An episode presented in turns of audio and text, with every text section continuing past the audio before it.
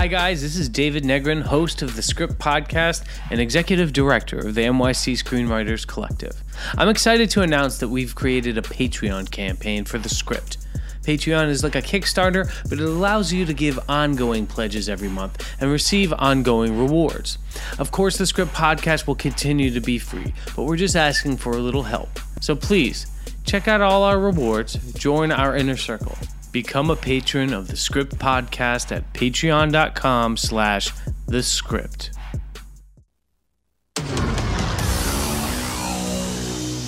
So much has happened since I last saw you. I lost my hammer, like yesterday, so that's still pretty fresh. And then I went on a journey of self-discovery. Where I met you.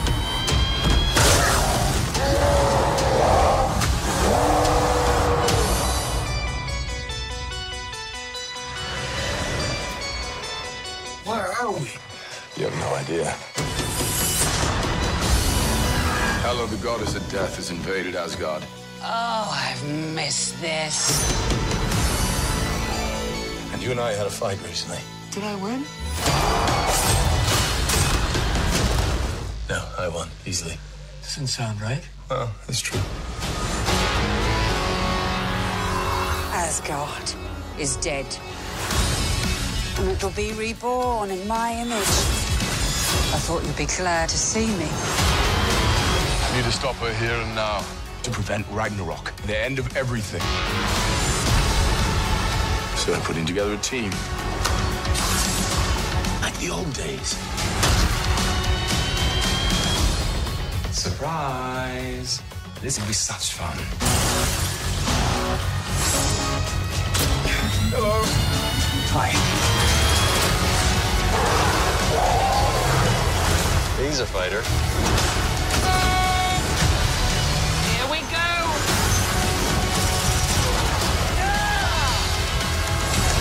I'm not a queen or a monster. I'm the goddess of death.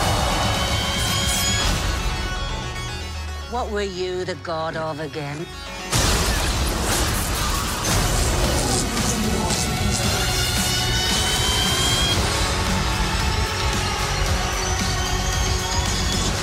We're the same, you and I. Just a couple of hot-headed fools. Yeah, same. Hulk like fire, hmm. Thor like water, Well, kind of both like fire. but Hulk like raging fire, Thor like smoldering fire.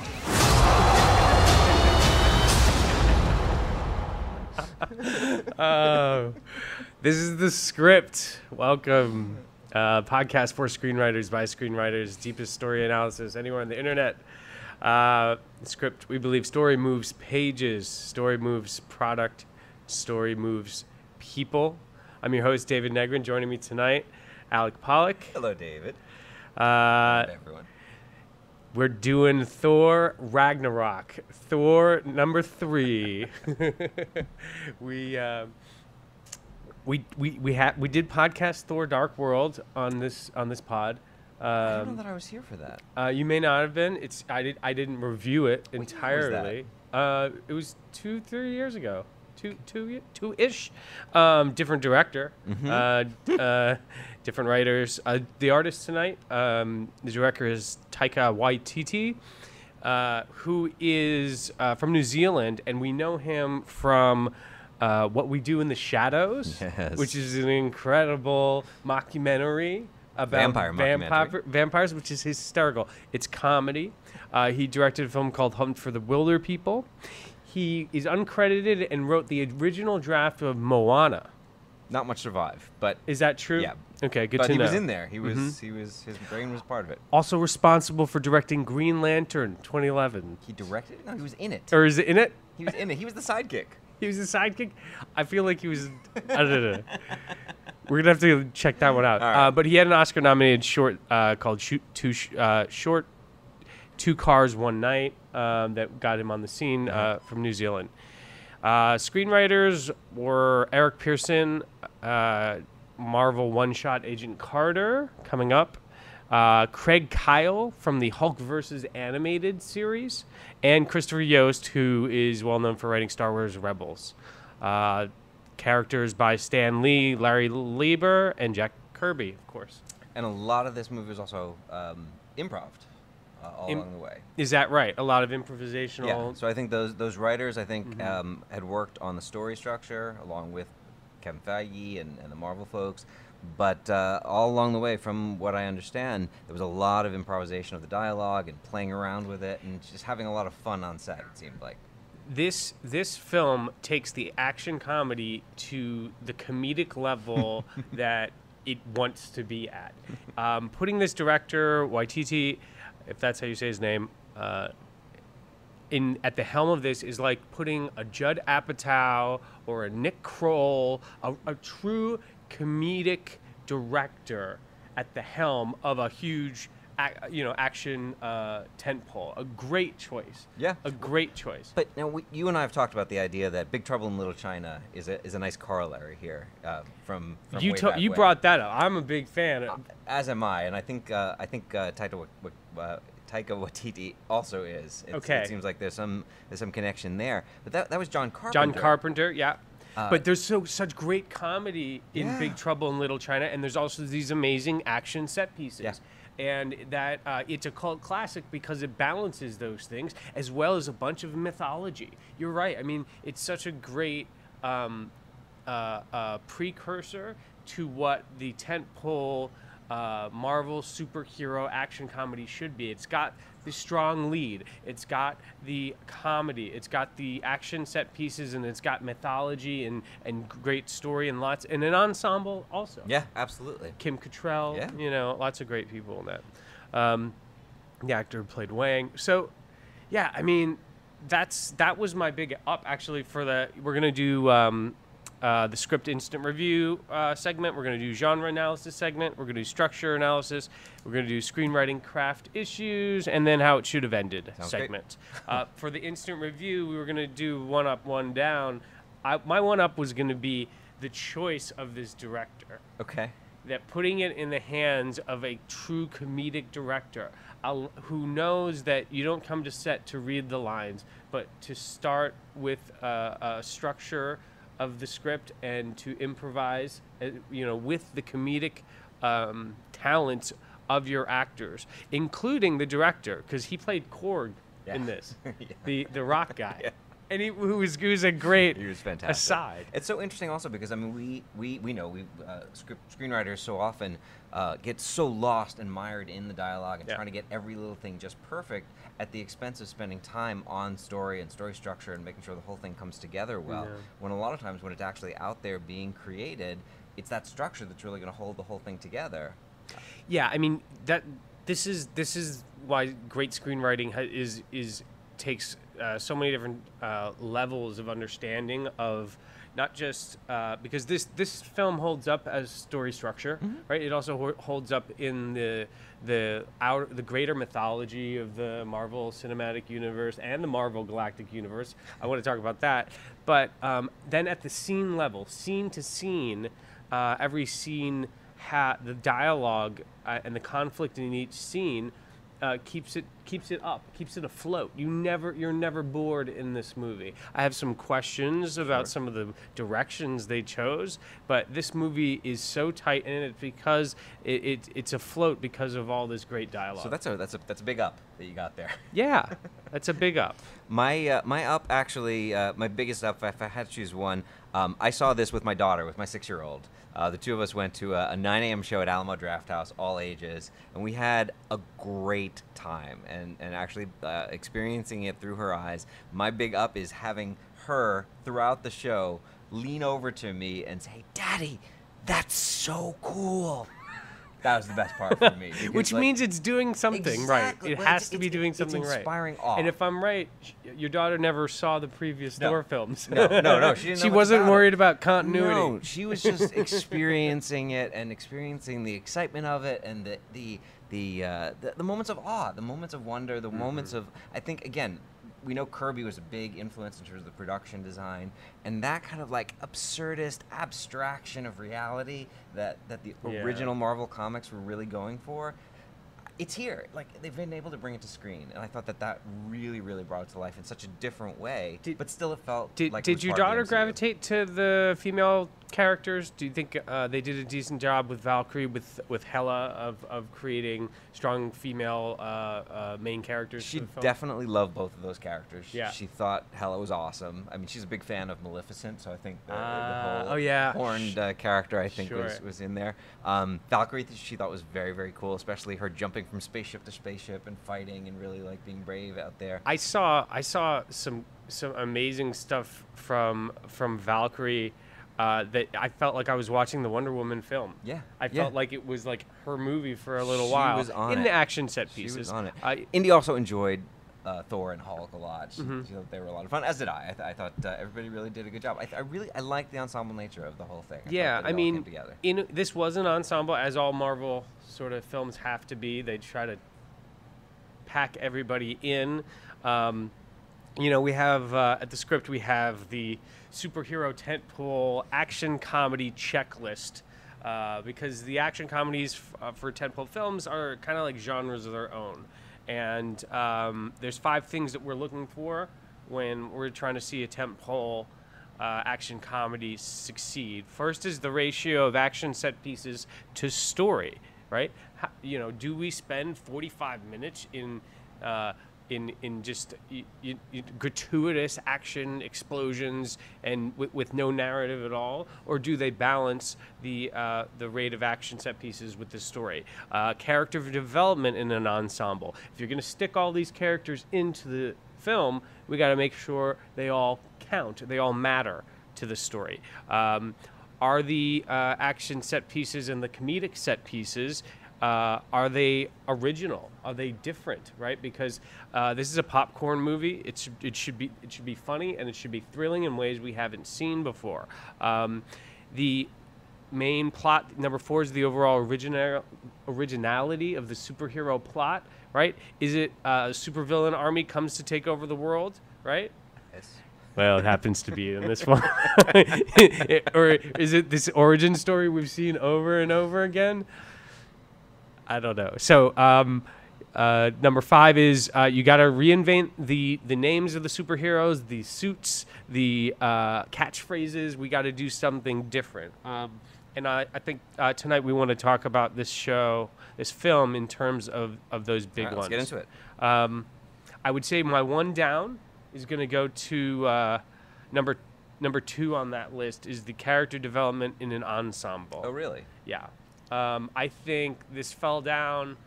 I think this did very well as a two-hander between the Hulk and uh, Thor. Uh-huh. And I think it fell down in character development uh, for Loki, for Valkyrie, and for Hela, let alone some of the other straggling characters. I- Okay? Yeah. I, I mean, look, you can't go too far with everybody necessarily.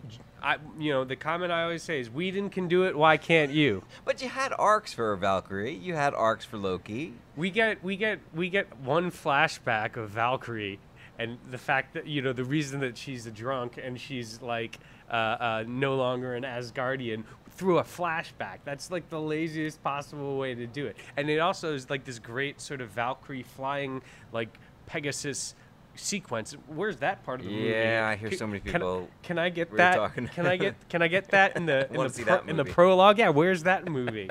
But look, I mean, it's not unusual if if you think about Valkyrie as a protagonist. I mean, I know she wasn't necessarily in the structure of this movie, but in in the movie of her life, Mm-hmm. as the protagonist, you know, starting off with that that hero who has you know renounced the heroic life and is is now kind of the waste and refuses the call to adventure. Like she's Certainly, got all the beats yeah, but- in her but- own story. And I'll agree, they're there. The per- it's not entirely like completely ham-fisted, but they're also, it's not original. It's not. It hasn't been.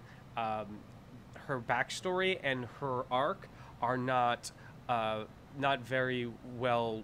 Uh, illustrated, colored in. You know, it's you know it, the beats are there, but not in the way that the Hulks are. Right? The the Hulks um, uh, arc in this is so interesting because we find out basically three quarters, or I think it's the midpoint. The midpoint of the movie, we find out that the David Banner has been stuck as the Hulk excuse me, Bruce Banner. that is the TV, version. Hulk, yeah. Bruce Banner has been stuck in the Hulk for two years. Yeah. And once Bruce Banner gets back, he's afraid to become the Hulk again so that he doesn't get lost. The superpower becomes a force of antagonism. Amazing. That is great. And and the Hulk is actually sort of a different character than Bruce Banner. Yeah. And finding for the first time, we get to meet the Hulk and his personality. Yeah. Um, and him going tete a tete with the Thor, and you know who's the strongest Avenger. so fun. So wait, so where's the balance? Like, how do you strike that balance then when you're working with an ensemble cast of characters? Because you don't want to go too far with everybody's story, because then you're diverting from your core characters, right? you don't have as many characters. Okay, the Heimdall plot in this is ridiculously underserved. Okay, you know he you, we cut to Idris Elba for like two scenes in the film. He's starting the revolution. The revolution ends up being like a D plot to this movie. It's totally not necessary. Um, and so we I don't know what I, I have no idea what Heim, how Heimdall got kicked out of uh, uh, the leadership on Asgard. Um, we don't see him form the revolution. We don't see him steal the sword, right? Isn't it, isn't it him who steals Yeah. the uh, the sword uh, for the transport? yeah. Yeah. Um, we don't see any of that happen. Um, we certainly don't care about his emotions and, and his character arc in this. Right. Um, like I said, you know, I want to find out more about Hela as well. We've got our our main antagonist here is just you know her backstory is uh, she's the outcast you know older sister of Odin and Odin dies so she decides to, to show up. Where's where's the darkness? Where's the complexity of a Maleficent backstory? As in the uh, the Angelina Jolie. Maleficent. Yeah, yeah, yeah. no, I hear you. I hear Yeah. you. I hear you. She was definitely kind of like your one-dimensional villain, but again, as far as Marvel villains go, I thought she was pretty interesting in terms of not necessarily being just a, a, redundant version of the hero, and a lot of the origin stories that Marvel uh, seems to keep recycling again and again. I mean, but she, but she does fall into that cliche antagonist for a superhero film, which is she shows up, she takes over the planet, she has an army of uh, of henchmen that we can throw, you know, bodies at the heroes. So unfortunately, uh, they failed on plot uh, uh, on number four from our genre discussion. But or- is are they playing on that being a convention and something that happens again and again? Because Surtur, it, you know, starts off the movie as this big theoretical force of antagonism, and then he's utilized in the end as part but of. Surtur was great. I one of my great notes for Act One for the setup was it's so awesome to start a movie with Thor, uh, uh, fighting a, a, a, a demigod demon. Demon, yeah. You know, uh, who is a worthy adversary. It's so hard to create worthy adversaries for you know gods, Yeah. right? So the Surtur character opens up and he beats him, but you know he beats him handily. Mm. Uh, and then it's sort of a surprise when it comes out in the third act Mm. that they use him. Um, but I don't know. I, I mean, I guess the concept was. Tell me why they allowed Asgard to be destroyed. That was part of the plan. That was your, you know, uh, we'll get to structure later, but that was the dig down deep moment when he had that realization that, that the only way to save the people was to let go of what they, they're trying to save. I mean, he beat he he beat up Surtur with like no problem. Like it took, you know, he he he, he dug. Down, I mean, he had the hammer, of course, but uh, it was you know he didn't have the, uh, uh, uh, the he wasn't fully in his arc of being the god of thunder yet, and apparently Surtur can beat uh, Hela and, and Once Thor his- can't. Once he's gone through that eternal flame, that was the key. It was how Ah, it was the eternal, eternal flame, makes him into monster, Yeah. mountainside monster, and it, it takes it to a different level. The only thing that I got out of that, that I appreciated out of that ending, I can't believe we just jumped to the ending, but but it, it goes to the character arc of of Hela is that uh, not being there is that Ragnarok itself was an inevitability. Ragnarok was the end of days, the prophecy. It could not be stopped, and that's an interesting concept. And that we haven't, I don't think we've seen before. The idea that uh, you know thor's and asgard is a place uh, that has an end of days and it's, it's almost like a kryptonian moment right? It's the end of the planet and now they get on a ship and they head to Earth. Yeah, I know we're jumping around a little bit. Yeah. Thematically, like we saw a lot of kind of like burning things down and then having them come back, Sure, back up and having sure. them be rebuilt. Uh, and again, jumping around in our, our checklist, our superhero checklist.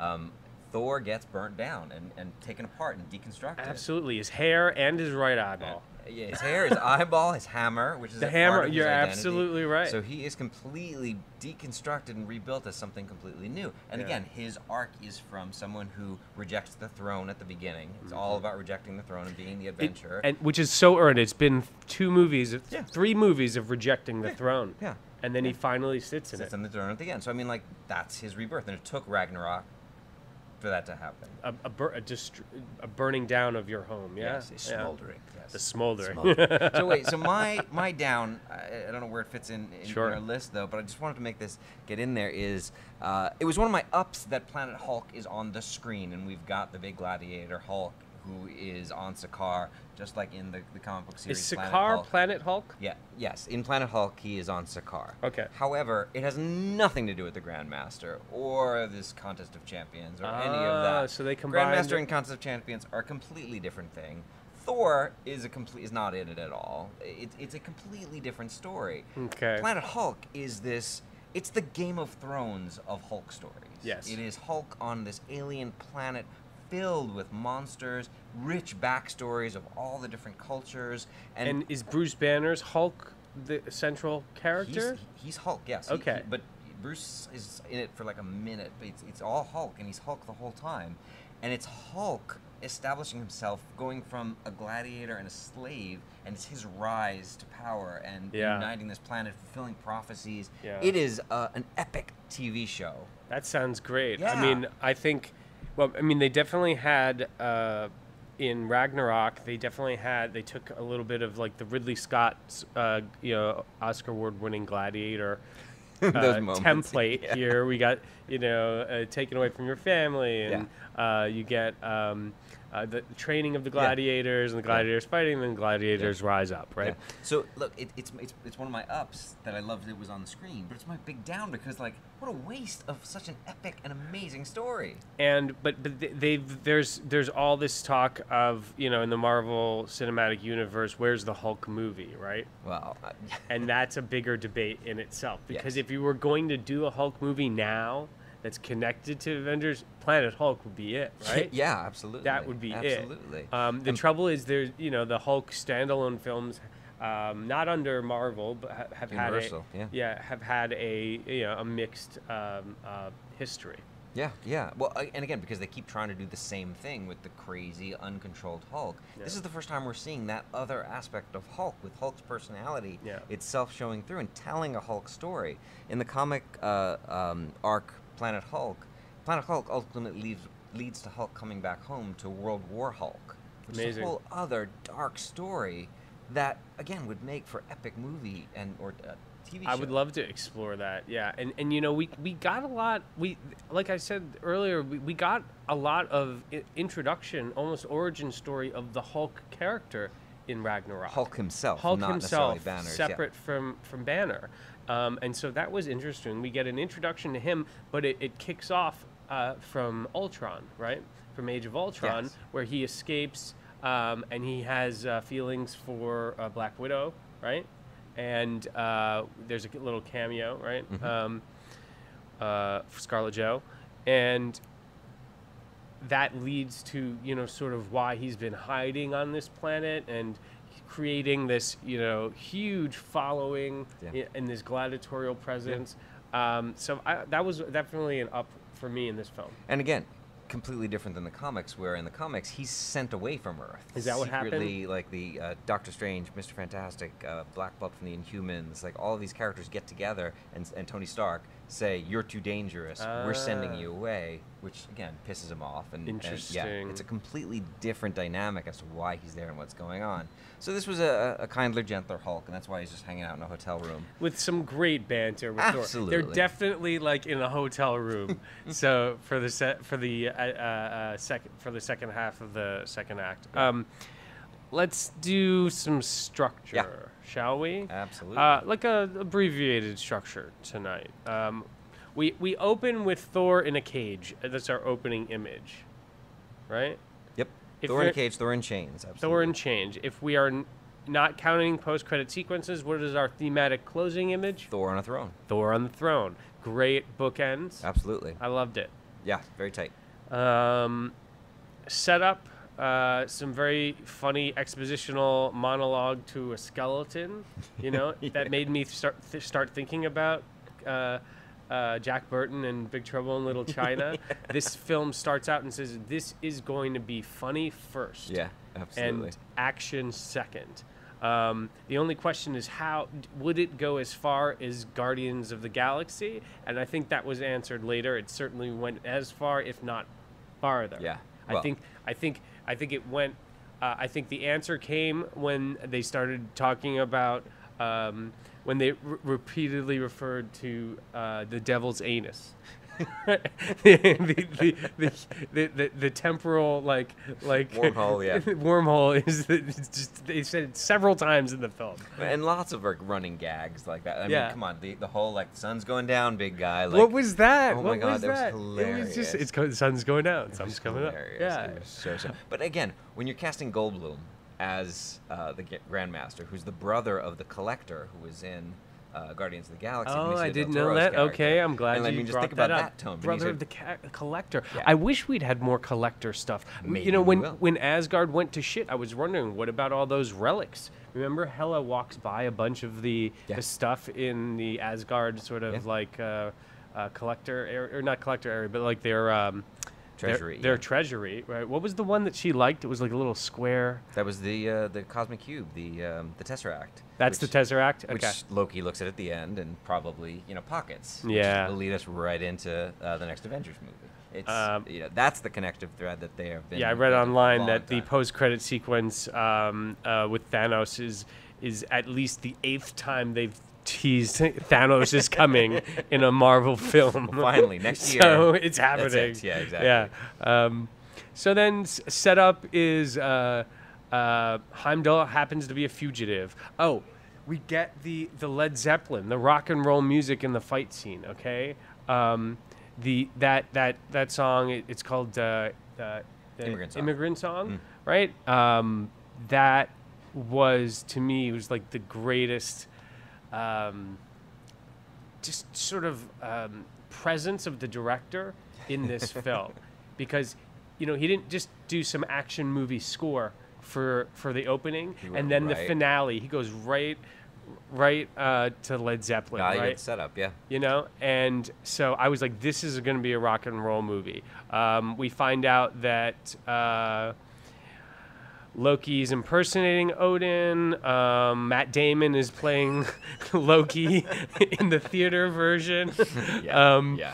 and uh, then odin dies um, just passes away i guess he get of old age Uh, yeah, very um, Kung Fu Panda, Oogway. I don't know if you remember, kind of like Oh, okay. particle effects off into the off into Yeah. the sunset. Yep. um, and uh, then the that's essentially our catalyst. O- o- Odin dies, and he no longer can keep Hela from c- And staying away. Hela, yes. And Hela arrives, and Ragnarok is on her tail. So, um, I mean, it's kind of, it's kind of just. Uh, that's that's the catalyst, and Hela's uh, arrival, and she challenges Thor. She destroys uh, the hammer, yep. Right, which is pronounced Yol- Mjolnir. Mjolnir, yeah. Um, But again, that, that setup is al- is also very purposeful, and it keeps moving in that first act. In terms of Surtur tells Surtur at the beginning tells Thor that Odin's not in Asgard,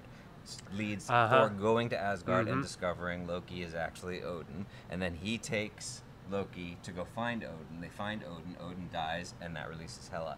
One thing after another, and there's there's good causality which keeps things moving.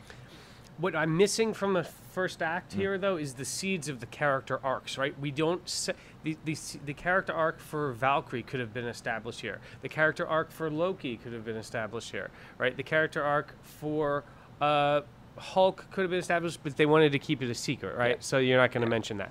Um, so Act One is where you're supposed to put the seeds of the character arcs, Well, and Lo- they just decide to do them in flashbacks later. Loki's or in character arc- Loki's case, he's the same Loki. There's no arc for Loki. Well- he's he's the he's he's he's a bad guy. He's a good guy. He's a bad guy. He's a good guy. He's, But he's Captain Jack Sparrow. they at least set it up in terms of having the statue of Loki as the false savior.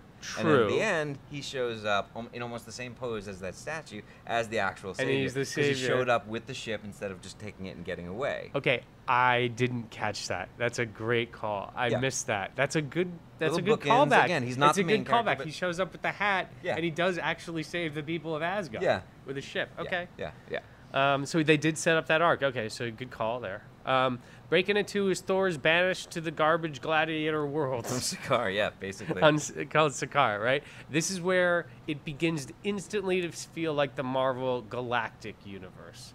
Okay, Sakaar is like Coruscant, right? In Star Wars, it is it is like it's a, a garbage planet. It feels like Blade Runner. It feels like um, a cyberpunk film. Well, I mean, look, look at Force Awakens. I mean, uh, Valkyrie's character, she's called Scrapper One Four Two. She's basically doing the same role as Rey does in Force Awakens, right? Okay, Where yeah. She is just scavenging, Scavenging. all the, the trash that's out there.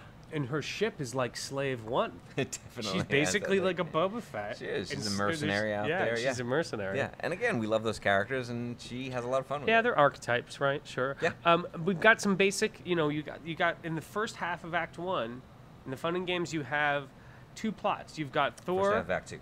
excuse me. Yeah. Act Two. Yeah. Fun and Games, first half of Act Two, you have two plots. You've got the Thor plot, right, and you've got the Hela plot, right. Yes. So the B plot is Hela taking over very slowly, taking over Asgard. okay, and we spend a little bit we, more time on the A plot as you would. Uh, Thor's kidnapped by Valkyrie with this technology lock. He's a god, but you can put like a little like Apple Watch on his neck and yeah, that's control him. Yeah, it's the That's fun. yeah. yeah, you know, Apple Watch can do a lot. They just came out with a new, upgraded the firmware. Um, we meet the Grandmaster, who I don't know. Did you get enough of a character from the Grandmaster? You've got Jeff Goldblum, who's a comedic genius, and he's basically I don't know. I I felt like of any of the characters who didn't go off script, it was his character. He was just reading the character's lines, you know. What TT said that there are hours and hours of additional footage of them just riffing with. I can't Goldblum, wait. Of just him Goldbluming, just I would love, you know, maybe Goldblum. I can see Goldblum his riffs going completely out of character, Oh, yeah. eh, you know, and or or swearing or something like that. I would love Oh, to yeah. see that, yeah. DVD's gonna be interesting. but it didn't make it into the movie. yes. The way the other stuff happened, uh, we get the uh, tournament of champions, very much like Gladiator. That's all still in the first half of Act Two. right? Yeah, yep. This is fun and games. Uh, Loki's uh, present. This uh, this doesn't work for me. The fact that he was present on Sak- Sakaar, um, and he was not. I, mean, it just didn't make sense because he was he was Thor's uh, you know partner as far as Act One, and then Thor is a slave in Fun and Games, and um, Loki's just walking around. This is again where they're not serving uh, the ensemble, right? Loki's walking around. He's trying to get in with the with the uh, with Jeff Goldblum's character, and he's not he's not doing anything. He's just kind of sitting there. Yeah, I, I keep going back to um, uh, Game of Thrones, but I think my my reading of it was that he was supposed to be coming across as very much of a Littlefinger character, where he was the conniver and he was the smooth talker and was I didn't to. see any of that. I, you know, I- that would have made a lot of sense if if he was negotiating with um, the with uh, Jeff Goldblum with Grandmaster to to to get Thor into a fight or to get Thor a weapon. Just having or- some beat where he proved his value Yeah. or showed what he was. Yep. Instead of just sitting there and saying, "Oh, I don't want to jeopardize my place with yeah, the with yeah. the. Grandmaster." What was that place? Yeah. um,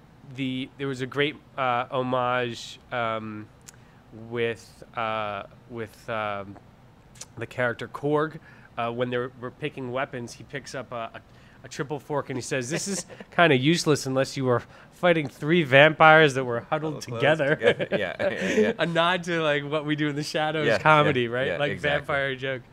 Um, uh, Valkyrie shows up in Asgard. We start to get to know her, which is so interesting that we, I mean, getting to know a new character so late in the story. I mean, it's already minute 35, 45. Um, It is expanding on the Hela story. Again, we've got seeds of it. We saw kind of the paintings of Hela's story Mm-hmm. and her um, her conquest. So this is adding to it and bringing it to life in another dimension. I wanted to ask you in the arena, Thor puts on a helmet.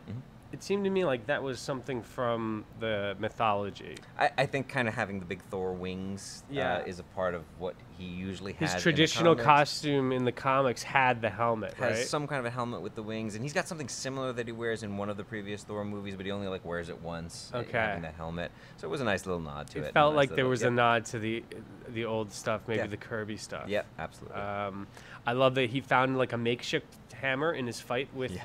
with the Hulk. yep. Yeah. Yeah. Um, but it was also great, and here's a, here's another great um, nod to the director's patience. Uh, this fight, the the Thor and and the Thor Hulk fight, just like the the Thor uh, fight with Sator in the beginning. Surtur, yeah. Surtur um, was very hand to hand. It was not hyper edited. It was not um, uh, uh, a, a bunch of like you know laser guns and shooting. You know, it was it was very well choreographed, and I mean it had to be super CG'd, but it was it was uh, it was it had narrative to it. You know, in action sequences that you can follow the story. That's a better action sequence than um, a hyper edited, you know, sl- uh, slamathon. Yeah, well, especially in, in films like uh, Transformers films, where you know it's just nothing but CGI and metal on the screens, and you can't tell what's going on. This was definitely refreshing, and again, the big bold colors that really brought it to life really helped that, and, and uh, abstracted it in a way that we could easily follow. The Thor starts to, for the first time, he gets his lightning in that fight. He starts to feel his lightning, and uh, now that you said it, the fact that the lightning and uh, losing the hammer and him being broken down so he could build back up, that being his arc. Um, now I think back and I think, yeah, there's hints of it because an, an arc is supposed to be an emotional experience for the audience. It's not just supposed to be, oh, I get my powers and I'm all grown up. It's supposed to about be about him and his dad. And there are some flashbacks to Odin um, when he's uh, at the in the third act when he's fighting Hela. Yeah, well, uh, and again, I don't know if that's a flashback or if he's kind of communing with his dad. Excuse me, yeah, or, or, not necessarily a flashback, but he's communicating with his dad. Yeah. One of the best lines is when Odin actually says, "Are you the god of hammers?" Right, right. It's, it's great line. Yeah. Um, the trouble is, I didn't feel the father son connection enough in Act One. They didn't set that arc enough in Act One because all you see of Odin and Thor is Odin's already ready to go, Mm-hmm. and Thor's not very sad about Mm. it because too soon after Odin's death, which is I'm not even sure if he's dead because he kind of flew off in particles. Yeah. Um, we don't see the loss or feel the loss Yeah. that Thor feels that will be um, uh, uh, regained in his character arc when he sort of takes his father's place in more ways than one. He and it wouldn't have taken much. Um, no, I- I just a little bit of emotional connection between, you know, there was one line where he says, "My sons, I love you." He actually said that. I was like, "Oh, this this director took a moment. He said, "I need a fa- father-son moment." And he, you know, uh, Odin says to his sons, "I love you. I love you." And It's that was really, yeah. and it was nice because that connected us. Do But you I wanted more. Do you think that it's um, a little too reliant on the fact that maybe if you watch all three movies together and got that flow, there would be enough resonance from the first couple where it was a lot more of that Well, yeah, he had a very complicated relationship with Odin. Yeah. First movie entirely, his father kicked him out, right? Yeah, and Frigga dies. The mother dies. The mother dies in the, the sec- that in the second, second movie, film, and it's very emotional and very heavy. And this kind of just swung completely in the other direction. I could have used. They could have cut some pieces of those previous uh, family issues into this act, Act for One, and to give us a stronger character arc Yeah. for Thor when he becomes this king. You know, in the image of Odin, What, one uh, eye, short hair. You know, no hammer, all that. We um, we, uh, just jumping around a little bit. I had a little trouble trying to figure out where our all is lost moment was. Yes. And again, I think that. So let's know, jump first. Mini all is lost. Midpoint, I believe, for the A story was Hela decides to leave Asgard, right? And she can't because there's no sword. And then the midpoint for Thor is after the Hulk Thor fight, uh, Thor decides to escape Sakaar. Okay, bad guys close in. Um, Hela is like, the Hela plot goes away, right? Her rule is pretty boring. She's flirting with Skurge. Um, Heimdall is protecting Asgard, but there, we, we, we're, we get we lose this B plot. Um, then uh, the A plot uh, Thor's trying to get off Ragnarok. We get to the low point. What did what did you have for the low point? Uh, well, again, I think that was that was my. I, I was like, what? Where where was our low point here? Where was our moment where it looks like they're not gonna get into the the wormhole? Like we, there was nothing like that. The closest thing I had, like, well, there was that destruction of the Quinjet. He thought he was gonna have it, but he wasn't. And that was a little Yeah. too early. Uh-huh. And then Loki betrayed Thor, so you had a quick minute of like, oh, wait a minute, is this all gonna fall A, apart? lo- a low point can be multi-plot. You can have low points for all of them. I just don't think any of them were very low. You're right. They lost the Quinjet, but that's the same time where we realize where Hulk realizes that he lost that he had feelings for Scarlett um, Johansson. Johansson. So there, Black there's Widow. a low Black Widow. So that's a low point there. Loki betrays them right then. Also, uh, in the Hela plot. Uh, Skurge is going to execute the innocent blonde woman, and there's some guy who's like, "Oh, I, I'll tell you where the sword is." so that then is It's a, the a low of the- point that's kind out of the there. whiff of no, death. I hear you. Okay. wasn't a strong one. We didn't Yeah. lose a main character. In fact, I think the entire third act, the having Skurge in the movie entirely, was so that somebody could die. No, no one in the movie dies uh, except, Skurge. Skurge. And Hela, theoretically. Hela, maybe. So breaking into the third act uh, is the final fight. which and then the finale, which we don't usually go into the detail on, but Yeah. this was so structured, so Mhm. beat by beat for the finale in terms of gathering the team up in for the Okay. fight with all of your different players, storming the castle Yeah. with the, the the stand on the Asgardian bridge. High Tower surprise. Hela is like so much more powerful than they ever expected, and everything that they do couldn't do it. I would imagine that's a, as much a surprise as we got. And then that dig down deep moment of Thor communing with Odin really was that moment where To he had get to, his force lightning. well, he well, it was that yeah he gets his first lightning, but also to, to to accept Ragnarok to expect Yeah. like that was the thing like oh I've got to completely rethink the way that I'm approaching this. I w- wish that they would have had paid lip service to that.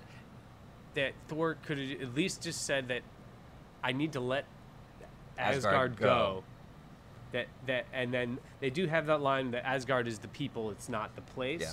But the idea that we've got to allow this place to be destroyed, Yeah, would, it would have been nice to hear. That would have been nice in the communing with Odin as opposed to right Ah, afterwards. See, and that you know, you know that, and that, and that is an emotional moment Yeah. because the father. it- It's like the father. If, if Odin had said it, he's, Yeah. it would have been like saying, "Let me go." yeah, but then we wouldn't have had a God of Hammers line. That God of hammer's line. They, they went for the for the They went for the joke. comedy. Um, All right. The final fight montage with with the Led Zeppelin song was amazing. I would have ended the movie there. they had a bunch of action sequences after that. I would have ended it right there. It was a great action montage. Um, I mean, to for our final thoughts, you know, how it should have ended, I would have gone out on that montage. You know, I would have gone out, you know, with they win the fight, right? The planet, they allow the planet to destroy itself. They get on the ship and they do a um, sort of a Star Wars throne room scene. So you, like the the Surtur stuff was like too much for you like that. so secondary, so secondary. So weaving that in a bit. Once we more. got uh, once we got off Sakaar, I didn't care about Sakaar. Uh, the Surtur thing, that's fine. If, the the idea that they had to destroy the place, but yeah. um, they they did ha- they had a bunch of sequences with Skurge after that you don't care about. it totally took you out of it. Um, Yeah, I agree about that. Um, and also, sadly, the Idris Elba character, Heimdall's like role in it, they try to sew that up at the end, and Yeah. I didn't care that much about it because they didn't serve that plot enough, that character enough. I hear you. Um, post-credit sequence, yet another Thanos is coming, Yes. and then the Grandmaster is still alive. Yes. It's a tie. Uh, e- exactly, and perhaps to uh, pair with his brother yet another day, Benicio del Toro. I didn't know they were brothers. It'll be fun. The Collector Yeah, and, the Grandmaster. Exactly. exactly. Awesome. So fun stuff.